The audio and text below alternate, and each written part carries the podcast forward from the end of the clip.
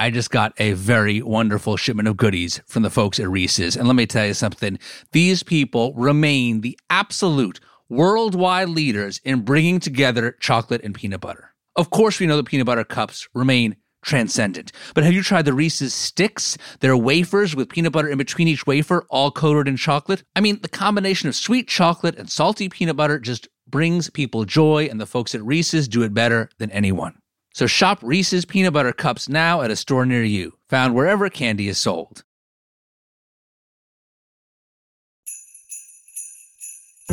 Hello, sporkful eaters. My name is Amy and I live in Austin, Texas, USA. My 2024 food resolution is to eat more holiday specific foods during celebrations throughout the year. Vegetarian haggis on Robert Burns Day, king cake for Mardi Gras, Anzac biscuits in April, and of course, pie for Pie Day are a few of the foods I've added to my calendar. I love researching recipes, trying new ones, and sharing food with friends and neighbors. I hope that by spreading out my food adventures throughout the year, I can connect more with my community and build a sense of celebration and gratitude lasting the entire year. Thank you so much for your podcast. I learned so much with every episode. Happy New Year, everybody. Hi, my name is Tressa, and I live in Winnipeg, Canada.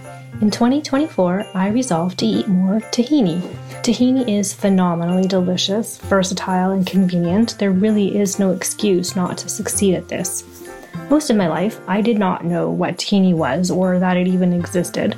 The first time I tried it, I was shocked to be transported back to childhood when my grandmothers would serve halva at Christmas and only at Christmas. Finding that same sesame flavor in tahini was a revelation. Obvious choices are to make sauces for falafel or salad dressings, and it seems tahini brownie recipes are everywhere. I also want to try it on toast. I look forward to hearing what others vow to eat more of in 2024. I'm Becky, and I live in Massachusetts. And my New Year's resolution is that in the new year, I resolve to eat more Rice Krispie treats.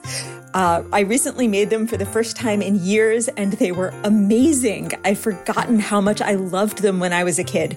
Uh, I am very much not a kid anymore. Uh, but you know what? Being a grown up means that you can make your own Rice Krispie treats whenever you want and nobody will yell at you for ruining your dinner. Thanks. Happy New Year. This is the Sporkful. It's not for foodies, it's for eaters. I'm Dan Pashman. Each week on our show, we obsess about food to learn more about people. I hope that the holiday season has been treating you well as we arrive at the final Sporkful episode of the year. And let me first off respond to some of those voice memos we just heard because those were some really good ones. Amy in Austin, holiday specific foods throughout the year great suggestion. For me, this brings to mind at the Jewish holiday of Passover, it's customary to eat a hard boiled egg and you douse it with salt water. And that is a great way to season a hard boiled egg because it makes it kind of like juicy at the same time that you're making it salty. And the same way that you would like put a ball of mozzarella in salt water. So love that. Um, Tressa in Winnipeg wants more tahini. Absolutely. I love tahini. I also love it in desserts. Um, I recommend Adina Sussman's Tahini Magic Shell, which you can also get at Michael Solomonov's restaurant, Laser Wolf. They put it on top of vanilla soft serve. There's one in Philly and one in Brooklyn. If you just Google Adina Sussman Tahini Magic Shell, her Instagram post with the recipe will come up and you can make it at home wherever you are, and it's phenomenal. And Rice Krispie treats, yes, 100%. Although, like, don't even bother forming them into any kind of shape. Just eat it with a wooden spoon straight out of the pot when it's still warm.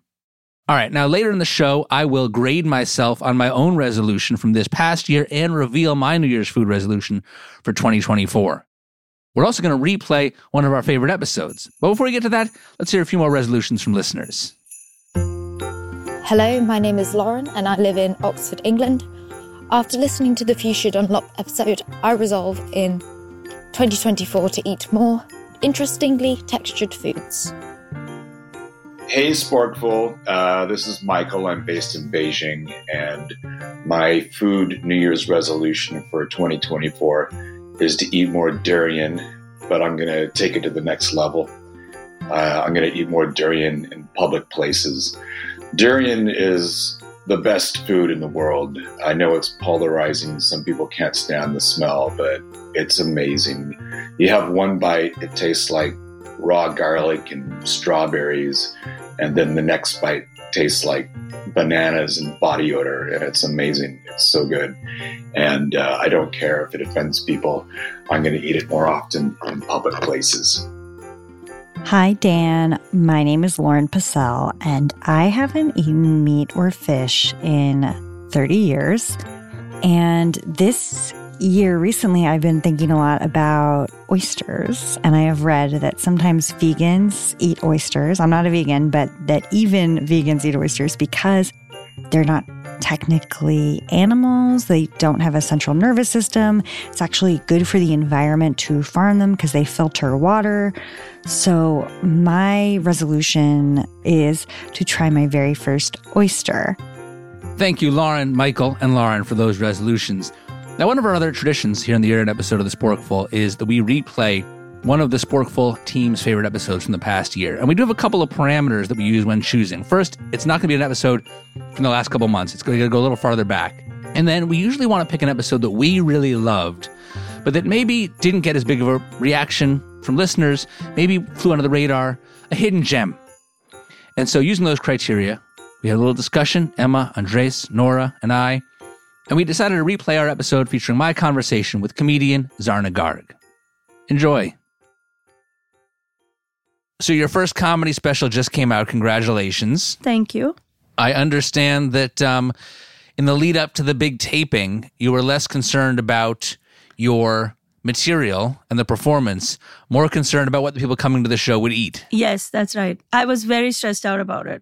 I didn't know that the taping would be in a theater that would not allow food. and like, I was like, all my Indians are going to come and be so pissed off in a horrible mood.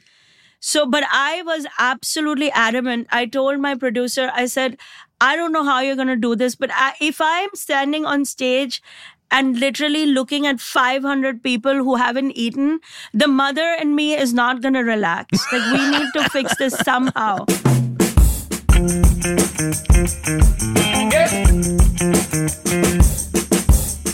This week, I'm talking with stand up comedian Zarna Garg. She started gaining traction in the New York comedy scene just five years ago. Now she's got her own special on Prime Video. Zarna's path to comedy success has not been traditional. Before she was selling out shows across the country, she spent more than a decade as a stay at home mom. She's mined that part of her life for a lot of her material. 16 years of being home with the kids full time, I learned something. I'm not that into them.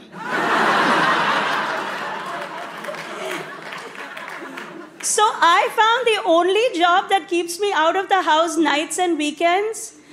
I mean, kids aren't even allowed in here. Family and food are recurring themes in Zarna's comedy, but she has some mixed emotions about cooking.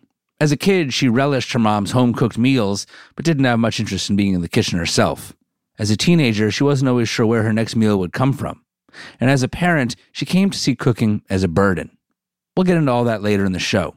But even if you haven't seen Zarna's stand up, there's a good chance you've seen her videos on social media. They're usually shot in her kitchen, often while she's cooking, with at least one family member nearby.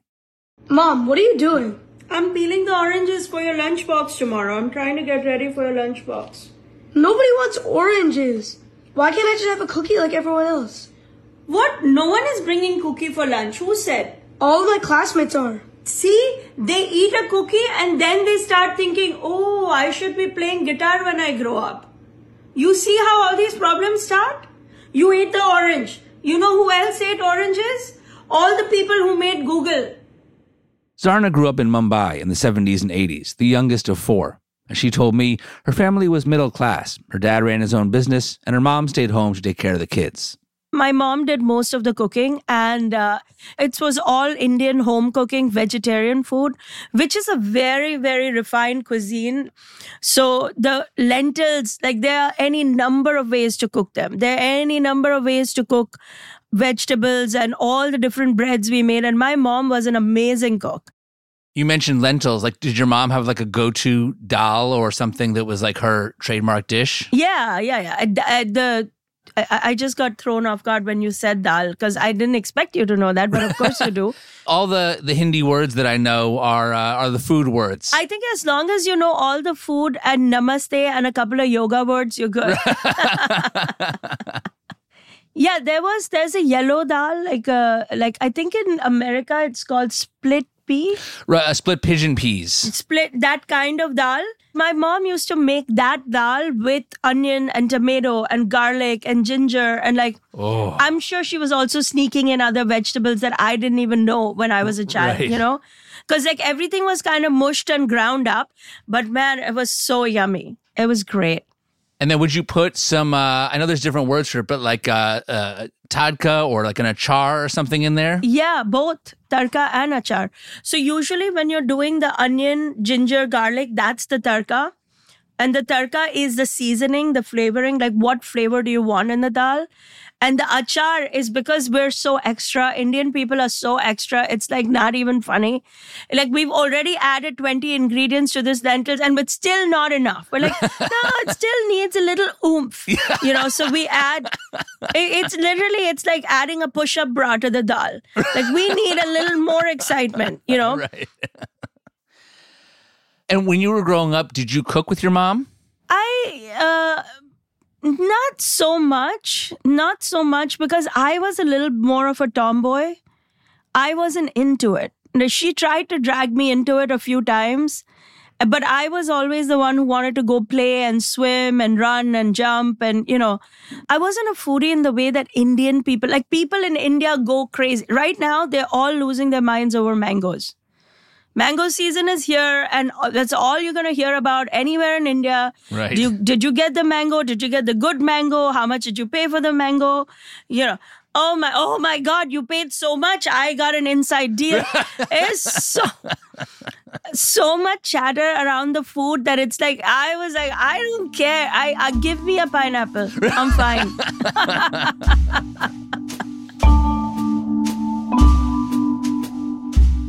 When Zarna was 14, her life took an unexpected and dramatic turn. Her mom died pretty suddenly from jaundice. Her dad, as Zarna tells it, couldn't handle the demands of being a single parent, so he decided it was time for Zarna, his youngest child, to find a husband. That meant an arranged marriage. But Zarna refused. Again, she was only 14. Her dad responded with an ultimatum get married or get out of the house. So Zarna left. yeah, that's right. And you spent a couple years sort of couch surfing. Yeah, two years. During those two years, Zarna didn't get much say over what she was eating.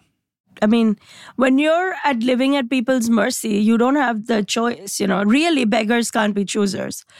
Uh, but I was lucky. People always thought I was funny, and I would get invited to every amazing event in town. Everybody would be thrilled to have me around their dinner table because they knew I would make people laugh. And in hindsight, now looking back, I think the roots of my comedy were probably born around those dinner tables. It was almost like a survival mechanism. It was a survival. It wasn't almost. It was because I knew that if I entertained people, they were gonna invite me or they were gonna take me in for an extra day or an extra week. So I was I was always front and center in my mind to keep things light and to keep everybody happy. But but a big part of it was also to be invited to the most outstanding meals ever almost a year and a half after I, w- I had been thrown out of my house, somebody invited me for a Diwali dinner. And um, it was a very, very opulent dinner. And I was very excited to be invited. But I could tell that it was not home cooked. And I, that was the first time I realized the difference between my mom making something herself and something being catered from outside. Do, do you know what I mean? Like, until then, it all felt the same to me. I was too young to know the difference. But I remember sitting at that really fancy dinner table and thinking, this looks so amazing, but why doesn't it taste like my mom's? And and I mean, ha- having that realization a year and a half after your mother had died, knowing that she wasn't around to cook those meals for you anymore. I mean, how did that feel? I mean, look, I was in a very complicated circumstance, so I never allowed myself to feel sad about it because I, I could go down a spiral, and I knew that even as a 15 year old. Also, you, the world that I come from, they don't really baby the babies. I was only 15, and I know that only 15 is a thing looking back in hindsight in America in an American context. But in India, everybody was very matter of fact when she died. It was like, okay, she's died now, and that's really sad, but we all have to move on. And that was part of why my dad was like, you need to get married because I don't know what else to do. So I think I was sad, but I don't think I really allowed myself that that moment of grief even because my overall state of mind at that time was very much how do I make sure that I, I remain in a stable place for the night.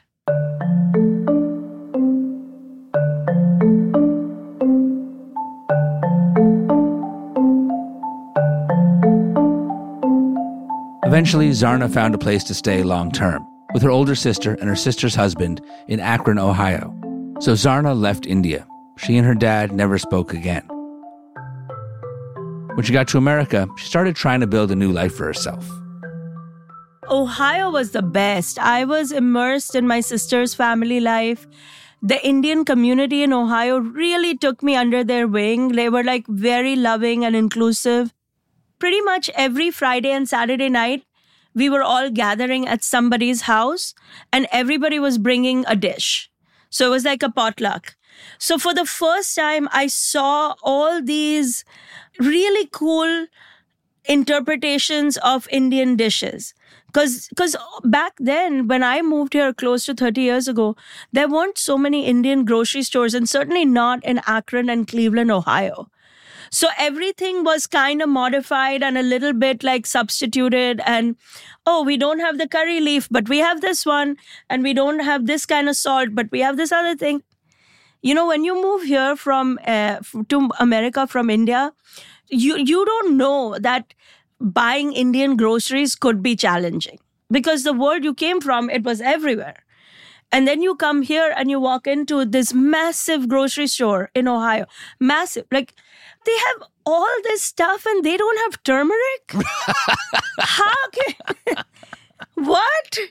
I remember going uh, out and thinking they have like 50 kinds of milk. Right.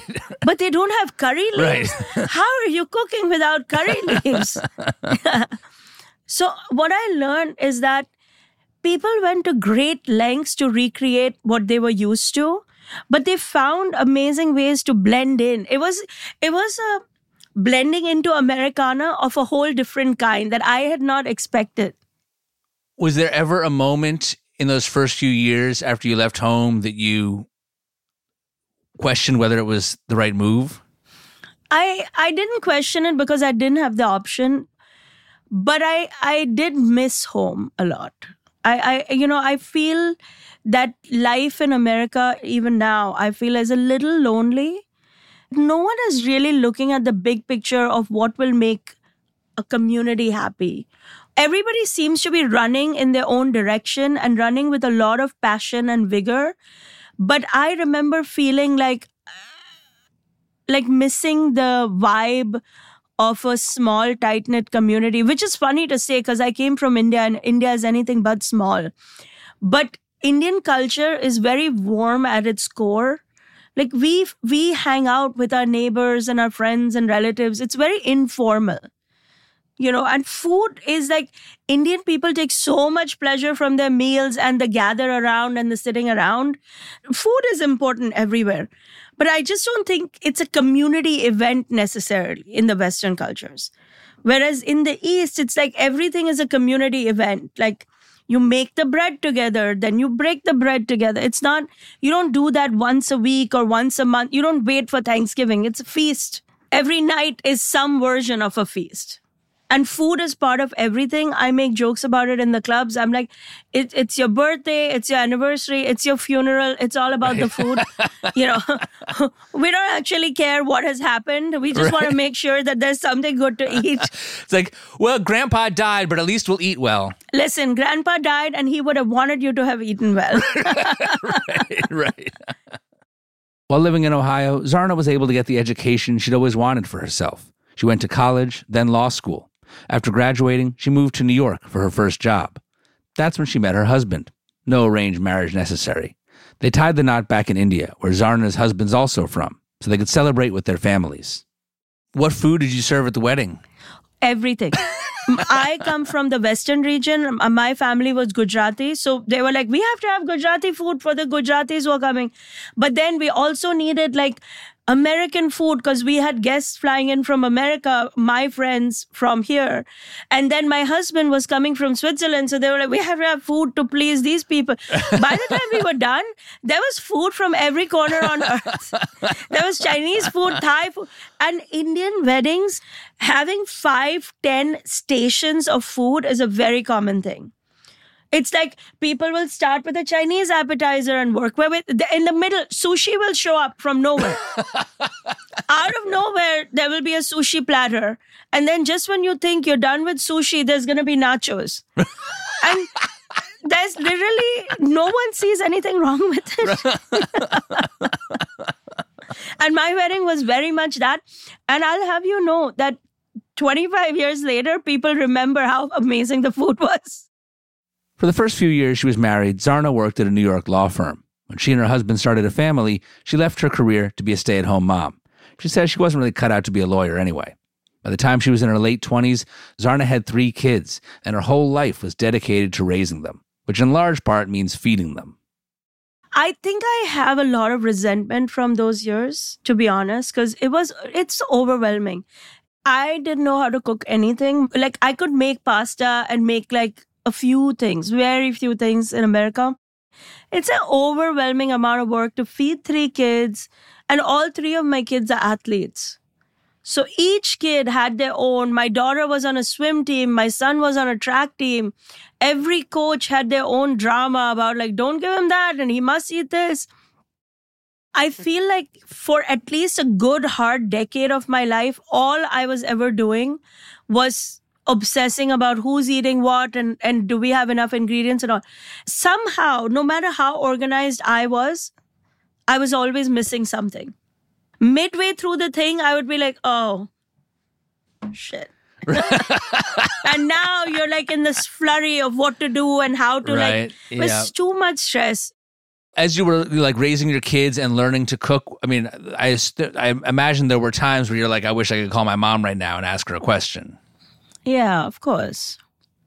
I mean that's that's a everyday thing, and and it's a it's even a feeling thing. It's not even ask a question. I wish, I do wish that there was somebody to comfort me when I'm stressed out. You know, because my role is to comfort my kids, my husband, and that is you know I'm the I'm their mom, so they turn to me with every crisis.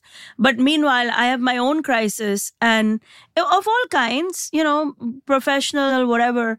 And it's a, it's definitely a feeling that you, I don't think you get over it. It's a void that is, I don't think it ever fills. I don't know. Zarna didn't plan to follow in her mother's footsteps as a stay at home mom. Now that she had, she was struggling. She says during that time, some friends described her as a caged tiger. I came here to not be married, to learn. I was that kid who loved going to school, loved learning. And I really spent years of my life getting these degrees.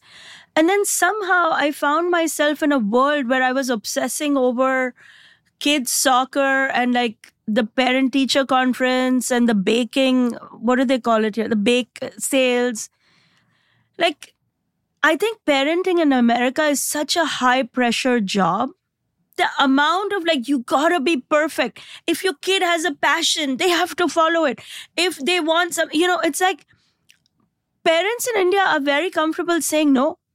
Like, I understand you might want to play the ukulele, but we don't have it. you know? I remember my friends telling me, they're like, you're, you're so unhappy in this life. I was in a state of disbelief. I couldn't understand what happened to me and my life, but I felt like the world was passing by me and I was just stuck. Coming up, Zarna gets unstuck with the help of her kids. Plus, we'll hear more of your New Year's food resolutions for 2024, and I'll reveal mine. Stick around.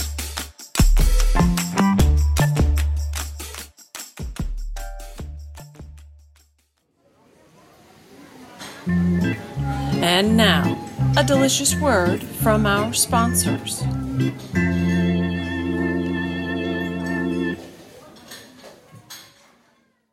the Pashman household, we're already big fans of Tillamook shredded cheese. In fact, I used it in developing many recipes in my cookbook, and now I'm getting into their ice cream.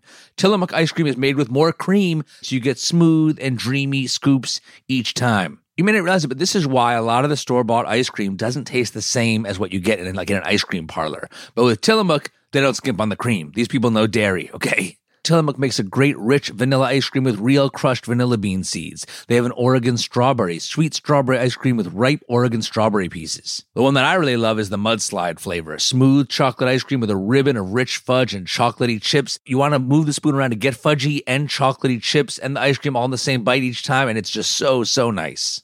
And like I said, I just trust Tillamook when it comes to dairy. They make over 200 different dairy products, and the brand is farmer owned and led by dairy experts. Find Tillamook ice cream near you at tillamook.com. That's T I L L A M O O K.com. The weather's warming up. Have you nailed down your summer travel plans yet? I can tell you, we're working on ours and things are booking up, which is why you should be thinking about Norwegian Cruise Line. They have been raising the standards of cruising for more than 55 years. Let me tell you, when you cruise with NCL, you get award winning specialty restaurants, immersive entertainment, and the most thrilling experiences at sea. Now, look, one of the great things about cruises in general is that you can visit and explore all kinds of different destinations, all with the ease of unpacking your bag just once. But Norwegian Cruise Line, they take cruising to another level and they take food to another level. With no set dining and entertainment times and no formal dress codes, you have the flexibility to design your ideal vacation. They have an incredible variety of truly authentic and fresh dining and bar experiences complemented by exceptional service. Listen to this. There are up to eight complimentary and nine specialty dining options per ship and up to 23 bar and lounge options. Come see why NCL's guest first philosophy means exceptional service and unforgettable memories. Book your next vacation at ncl.com. I enjoy a nice glass of wine, but I don't pretend to be an expert in wine. I usually just want a wine that's high quality, delicious, and not too expensive. And to me, that's Bogle Family Vineyards. And here's the thing about Bogle this is a third generation family owned winery from California that makes exceptional wines for about 10 bucks a bottle. Bogle wines consistently earn Best Buy designations and high ratings from wine enthusiasts. And let me tell you something the folks at Wine Enthusiast, they drink a lot of wine, they drink a lot of fancy, expensive wine, and yet they still keep giving great ratings to Bogle. And Bogle Vineyards has so many different kinds of wine. Whatever your mood, whatever you're eating, there's a wine for you. They got this great Pinot Grigio that's crisp and fruity, goes well with spicy foods, with fish. They have a classic Chardonnay that's balanced, amazing with a pork tenderloin or butter chicken. I like to take that Chardonnay and do what Jacques Pepin taught me: a couple of ice cubes in your glass of Bogle. If Jacques Pepin says it's okay, then it's okay. And there's the Bogle Pinot Noir, refined and elegant with bright fruit and about as food friendly as a red wine can be. You're not going to believe it's only $10.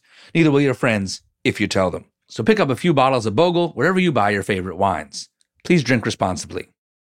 Are you ready for warmer weather? I know I am.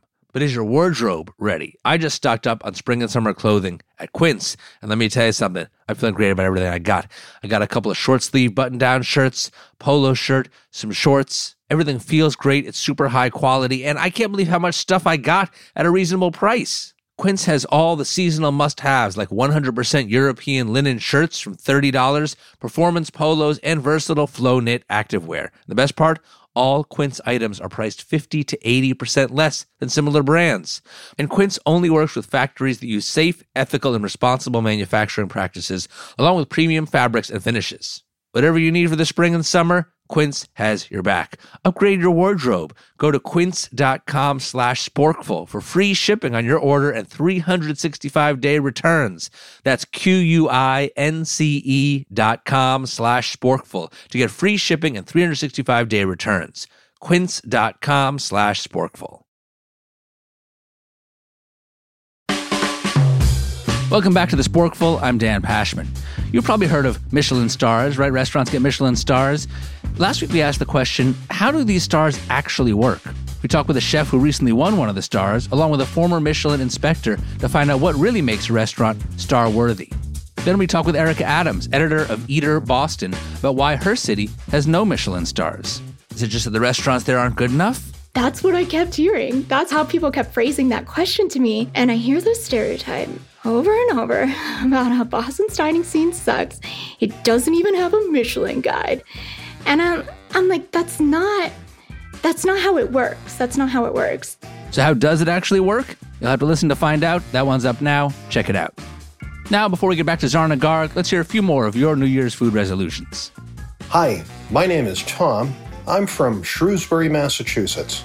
My New Year's resolution is to eat more fresh pasta because 10 years ago, I bought a pasta machine at a yard sale and it hasn't left the closet since. Every year, my wife tells me to give it away to someone who will actually use it. Happy holidays. Hi, Dan. This is Karen from Easley, South Carolina. I'm Okinawan. I was born there, but I have not been back since I left at six months old with my mom. I'm going back next year, so I want to learn more about the significance of certain foods, why Okinawans eat the way that they do, how do they maintain their health with their food. And the Okinawan foods that I eat have been a way to connect myself to my culture. So I want to continue to do that and really strengthen that relationship that I have within myself. Hey, Sporkful, I'm Gabe Rosenberg, and my food resolution for 2024 is to eat more Kansas City barbecue. I have set a goal of trying one barbecue restaurant I have not tried every single month. I moved to Kansas City like two and a half years ago. You know, I feel like I've tried most of the big name ones, Gates, Arthur Bryant's, but Kansas City has so many barbecue restaurants. And I just feel like I want to be able to authoritatively say where the best burnt ends are in Kansas City. So I'm going to enlist some friends' helps. Uh, I think we're going to create a scale some uh, standardized grading, and hopefully eat a lot of really good barbecue next year. So, Tom, regarding fresh pasta, I say more power to you. If you can do it, great. Um, but as someone who is getting ready to publish a cookbook of pasta sauces and recipes, I made the conscious choice not to include anything about making fresh pasta from scratch because it just feels too aspirational for me. Sorry if you have all the time in the world and you enjoy the process of working for hours to make a small amount of pasta, then I wish you all the best. But it's just not for me. And Gabe and KC, um, 100%, that's a fantastic goal. And any of you out there who want to try a lot of Kansas City barbecue, I'd like to say that during COVID, when I got super sick of my own cooking, I started ordering food shipped from all over the country just to like, you know, brighten my day. And it confirmed my feeling that of all the foods you can now get shipped to you from around America, the best one to get shipped to you is barbecue. First of all, like I think the prices tend to be like not much more than what it would cost to go to the restaurant. Some of these other places, like there'll be a, there'll be a cake for like a hundred dollars that you're gonna get shipped to your house. I mean, like who on earth is gonna do that? But you can get a couple racks of ribs for roughly what they would cost in a restaurant. Also, barbecue travels very, very well. So, like some other things you're going to order, you know, they're not going to hold up in shipping. They're not, it's not going to be the same. Barbecue is almost indestructible. So even if you're not Gabe in Kansas City, you can feel like Gabe in Kansas City if you order yourself some ribs. All right, now let's return to my conversation with Zarna Garg. After almost two decades of being a stay at home mom, Zarna hit a wall. She needed something else in her life. She just wasn't sure what. But her daughter Zoya, who was in high school at the time, she knew. Here's Zarna and Zoya when they were interviewed for an episode of This American Life a couple years ago. And she said to me, Mom, all my friends love hanging out with you because they think you're funny. Why don't you do comedy? And I was like, What is she talking about? Who's going to come and watch what I have to say? And what am I even going to say? I don't know what comedy people do. She had so much fear going into stand up comedy. I mean, it took me six months of being like, Mom, you can do it. Mom, you can do it. You're so good at this. You love telling stories. Eventually, Zarna gave in to the pressure campaign and decided to give comedy a shot, if only to appease her kids. Here she is on the podcast Humans of Bombay, describing the first time she performed in front of an audience. The first open mic I went to, I didn't even know what an open mic was or yeah, what you do yeah, there. Yeah. The woman who ran it said, Why don't you go on stage and talk about whatever you find is funny? I was like, Anything? And she's like, Yeah, anything. So I went up there and started trashing my mother in law. And like the audience was dying. And I was standing there thinking, what is happening? Like, I was like, white people do this? Like, this is a job? Like, somebody could be paying me to do this? Yeah. I'll do it all day long. Just like her daughter predicted, Zarna was a natural on stage. She'd honed her comic timing, making people laugh during her couch surfing years as a teenager in Mumbai. Now, in her 40s, she was discovering just how far that talent could take her. But just as Zarna was gaining traction in the stand up scene, COVID hit. She thought that might be the end of her new career. Instead, she pivoted to TikTok and other social media platforms, where she ended up finding even more success. Online and on stage, her comedy is a mixture of jokes about the immigrant experience, cultural stereotypes, and parenthood. My 16 year old son, so handsome. he recently asked me, he's like, Mom, are you proud of me? I was like, Proud of you? Why? And he goes, Because I get good grades. I said, You get good grades because we make you study. We get you tutors. We feed you almonds. You should be proud of us. These days, the kitchen still isn't exactly Zarna's happy place, but it seems she's made her peace with cooking. Look, whether I love cooking or not, I have to do it. It's part of my job. You know, I I just hesitate to say that I love cooking because in America, the people who love cooking, like they make such a big show of it. Like it doesn't even just stop with cooking. You have to love your pots and your pans and your equipment. And like it's, not so dramatic for me. Like I just cook. I'm a mom. I cook all the time. I make sure everybody has eaten. If you come to my house, like I think sometimes I scare the Amazon delivery guys. I'm like, you want to eat something? You want to eat something? Are you sure you don't want to eat something? so feeding people is certainly a huge part of my life. Establishing some rules and routines around feeding her kids has made that part of Zarna's life easier. I make a bowl of uh, fresh cut crudité for each kid every day that they have to eat. And uh, all my kids start the day with steamed broccoli. I know it's not an American thing. Like in America, breakfast is a different thing. But I love that they start their day with a, with steamed broccoli. They love it. I make their friends eat it too. And it's like a moment when usually all American kids are in my house. And the first thing I give them at like eight o'clock in the morning is steamed broccoli. They're like, what is this? Zarna actually posts cooking videos for some of her go to recipes, like one for tomato soup. First, onion in butter and oil, then add cloves, and then ginger and garlic. Next up, turmeric. It is the king of all things. It is anti-inflammatory. It is lot of anti things, anti-racist. It helps everybody. But some of Zarna's recipes are a little controversial. Mom, what are you doing? The water is cold and you're not supposed to break the pasta. Oh, you know everything now? How to make the pasta? Yeah, my friend Susie said that she knows how to make pasta because she's Italian. Like the Italians know pasta, Indians know how to cook everything. Italians created pasta. Indians created cooking. So when you posted that video, what did what was the reaction? Oh my god, the Italians were losing their minds. they were like, "You can't do that," and I was like, "Why not?" I, I, I actually right now don't know why not. But I mean, I, I guess I do know because it's supposed to all cook and you're supposed to twirl it in the fork and whatever. But when my kids were little, not only did I break it, I broke it in really tiny pieces so they could scoop it with a spoon. I, I, I honestly didn't realize that putting it in cold water was like such a big blasphemous thing. Actually, there uh, uh, there are some people, including the respected food science guru Kenji Lopez Alt, who have argued that that is a superior method. It saves it saves heat. Thank you, Kenji Lawrence. Thank you.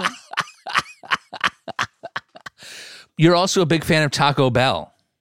Big fan. Oh, that's all Indians. That's an Indian thing. you know, we single handedly brought the Mexican pizza back. Now, in case you don't know the story, in 2020, Taco Bell discontinued its Mexican pizza. But so many angry, hungry customers wrote to Taco Bell's CEO that the company decided to bring it back in 2022. Its highly anticipated return was accompanied by a 12 minute choreographed musical on YouTube entitled Mexican Pizza the Musical, starring, yes, Dolly Parton in the role of the Mexican pizza. I held on for as long as I could, but in the end, it was just nice to know so many folks cared. And I just couldn't believe all the love on the internet from my grieving fans.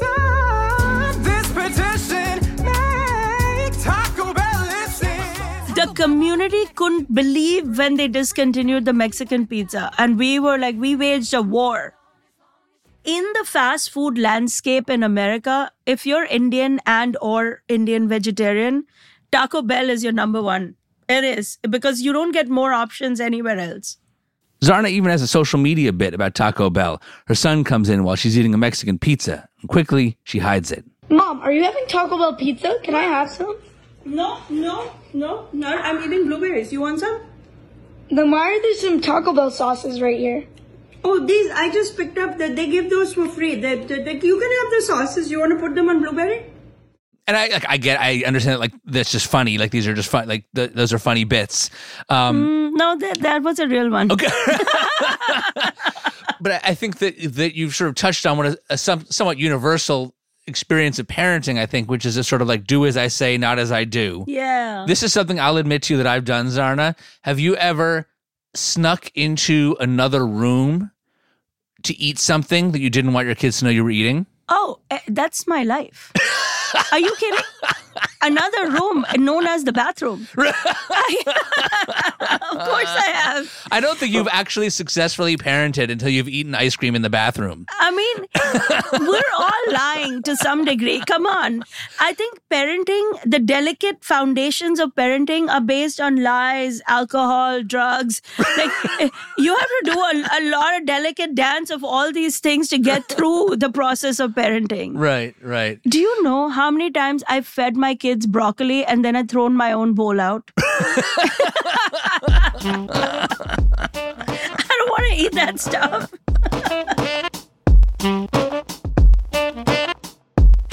Zarna's daughter, Zoya, who you heard earlier, is in college now.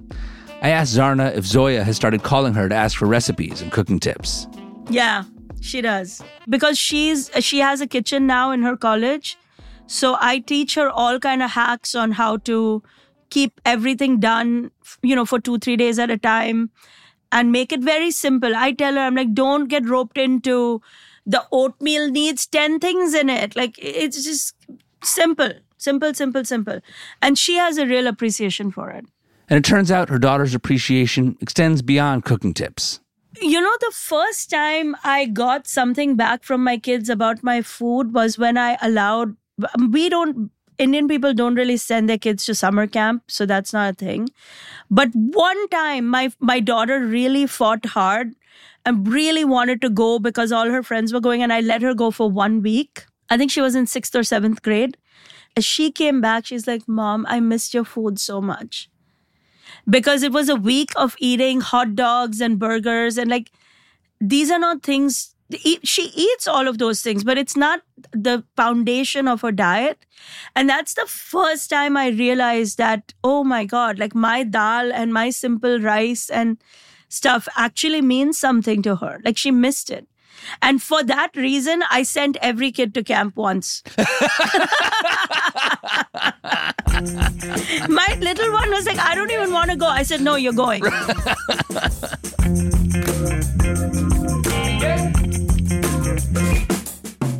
That's Zarna Garg. Her debut comedy special, One in a Billion, is out now on Prime Video. All right, before I get to my resolution for this year, I need to grade myself on this past year. Now, my resolution for 2023 was to eat more black pepper. And I think I did a very good job of crushing whole peppercorns and sprinkling them on top of pasta dishes and on top of cottage cheese.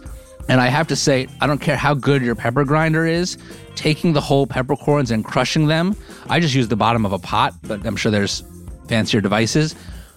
The aroma and the intensity of the flavor that you get with the crushed peppercorns, as opposed to like pepper from a grinder, um, it's night and day. But it was not until just a couple days ago when I tried the, your number one suggestion for black pepper, which was so many of you wrote in. I asked for suggestions. You said put it on top of ice cream, vanilla ice cream. So I actually made a video. My daughter Becky and I tried that. I'll put it up on my Instagram. You can see what we thought. Overall, I would give myself a B plus for black pepper. I think I ate a good amount of it. I didn't try it in as many different ways as I would have liked, as I would have had to do to earn an A or A minus. But I'm giving myself a B plus, and I'm okay with that.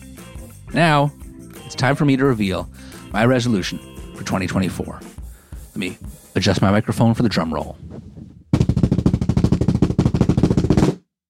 In 2024, I resolved eat more fish.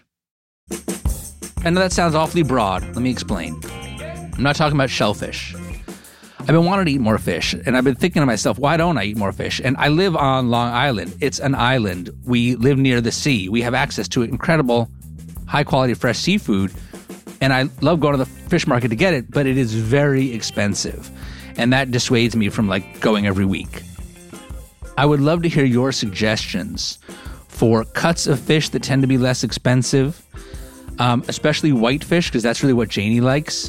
But she's very particular. She doesn't want cod or anything that has that can feel a little bit rubbery. It has to be tender and flaky, like flounder, but not as expensive as flounder. I love the meatier fish. I love swordfish. I love salmon.